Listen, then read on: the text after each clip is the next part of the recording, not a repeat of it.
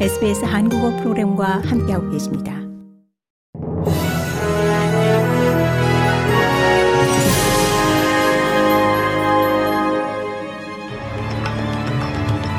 (2023년 11월 3일) 금요일 오전에 SBS 한국어 간추린 주요 뉴스입니다. 앤소니 알바니지 연방 총리가 내일부터 7일까지 나흘간의 일정으로 중국을 방문해 시진핑 중국 국가주석과 리창 총리를 만납니다. 호주 총리의 방중은 2016년 이후 7년 만입니다. 알바니지 총리는 6일 시진핑 중국 국가주석과 정상회담을 하고 인권 문제, 관세 철폐, 태평양 지역에서의 중국 군사력 확대 등을 포함한 다양한 현안에 대해 논의할 예정입니다. 호주 총리의 이번 방중은 양국 간 외교적 관계가 해빙 모드에 접어들고 1973년 당시 고프 위틀럼 노동당 총리가 이 호주 총리로서는 처음으로 중국을 방문한 지 50주년을 기념하는 해라 그 의미가 남다릅니다. 팔레스타인 가자 지구 난민촌 폭격으로 국제사회의 비난을 받고 있는 이스라엘이 또 이 난민촌에 공습을 가해 많은 사상자가 발생했습니다.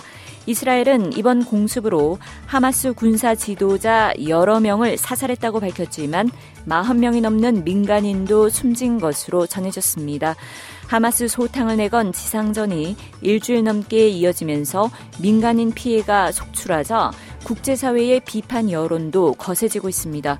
하지만 이스라엘은 아직 절반의 병력도 투입하지 않았다며 지상전 확대 가능성을 시사했습니다.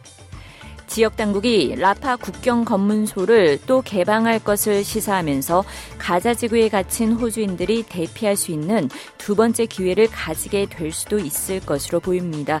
많은 호주 국민과 그들의 가족들이 여전히 가자 지구에 남아있는 상태입니다.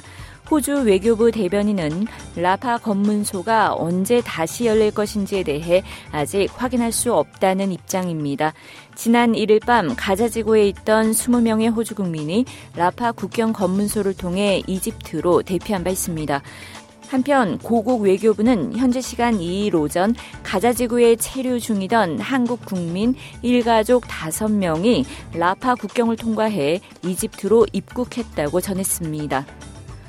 화마가 휩쓸고 간 퀸즐랜드주 웨스턴 다운스의 소나기와 폭풍우가 예보돼 기온이 낮아질 것이란 반가운 소식이 전해졌습니다. 지역 주민들은 피해 상황에 대한 조사를 위해 속속 집으로 돌아가고 있습니다. 브리즈번 서부 타라에서 발생한 산불로 58채의 가옥이 전소됐으며 한 명이 사망하고 2만 6천 헥타르가 소실되는 등 2019년 블랙서머 때보다 더 큰 피해가 발생했습니다. 집이 전소된 가족들을 위해 이동식 주택인 카라반 약 25대가 오늘 마을에 도착할 예정입니다. 빅토리아주 경찰이 지난 7월 버섯 중독 의심으로 3명이 사망한 사건과 관련해 에린 패터슨을 3건의 살인 혐의와 5건의 살인 미수 혐의로 구속 기소했습니다. 패터슨은 빅토리아주 남동부 자택에서 어제 체포됐으며 경찰은 독살 가능성의 무게를 두고 수사를 진행했습니다. 패터슨은 당시 버섯이 들어간 점심 식사를 전 시부모님과 전 시어머니 여동생 부부에게 제공했습니다. 이로 인해 전 시부모님과 여동생 3명이 사망하고 여동생의 남편은 위중한 상태로 병원에 이송됐으며 여전히 회복 중입니다. 다섯 건의 살인 미수 혐의 중 세 건은 2021년과 2022년 사이 빅토리아주에서 발생한 세 건의 별개 사건과 관련됩니다. 패터스는 오늘 라트로브 밸리 치안 법원에 출두합니다.